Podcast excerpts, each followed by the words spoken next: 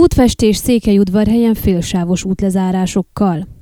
Székelyudvarhely polgármesteri hivatalának megrendelésére zajlik a korábbi forgalmi jelzések újrafestése, tudtuk meg az intézmény munkatársaitól.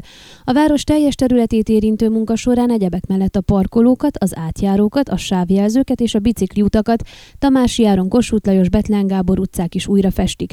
A kivitelező éjszaka és nappal is dolgozik, közben pedig igyekeznek biztosítani a zavartalan közlekedést. Főleg az átjárók esetén félsávos útlezárásokra lehet számítani az aktuális munkapontokon.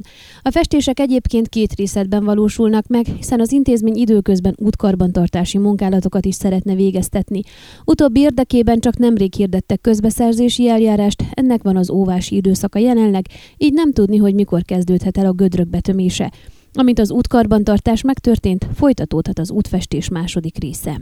Ön a Székelyhon aktuális podcastjét hallgatta. Amennyiben nem akar lemaradni a régió életéről a jövőben sem, akkor iratkozzon fel a csatornára, vagy keresse podcast műsorainkat a székelyhon.pro portálon.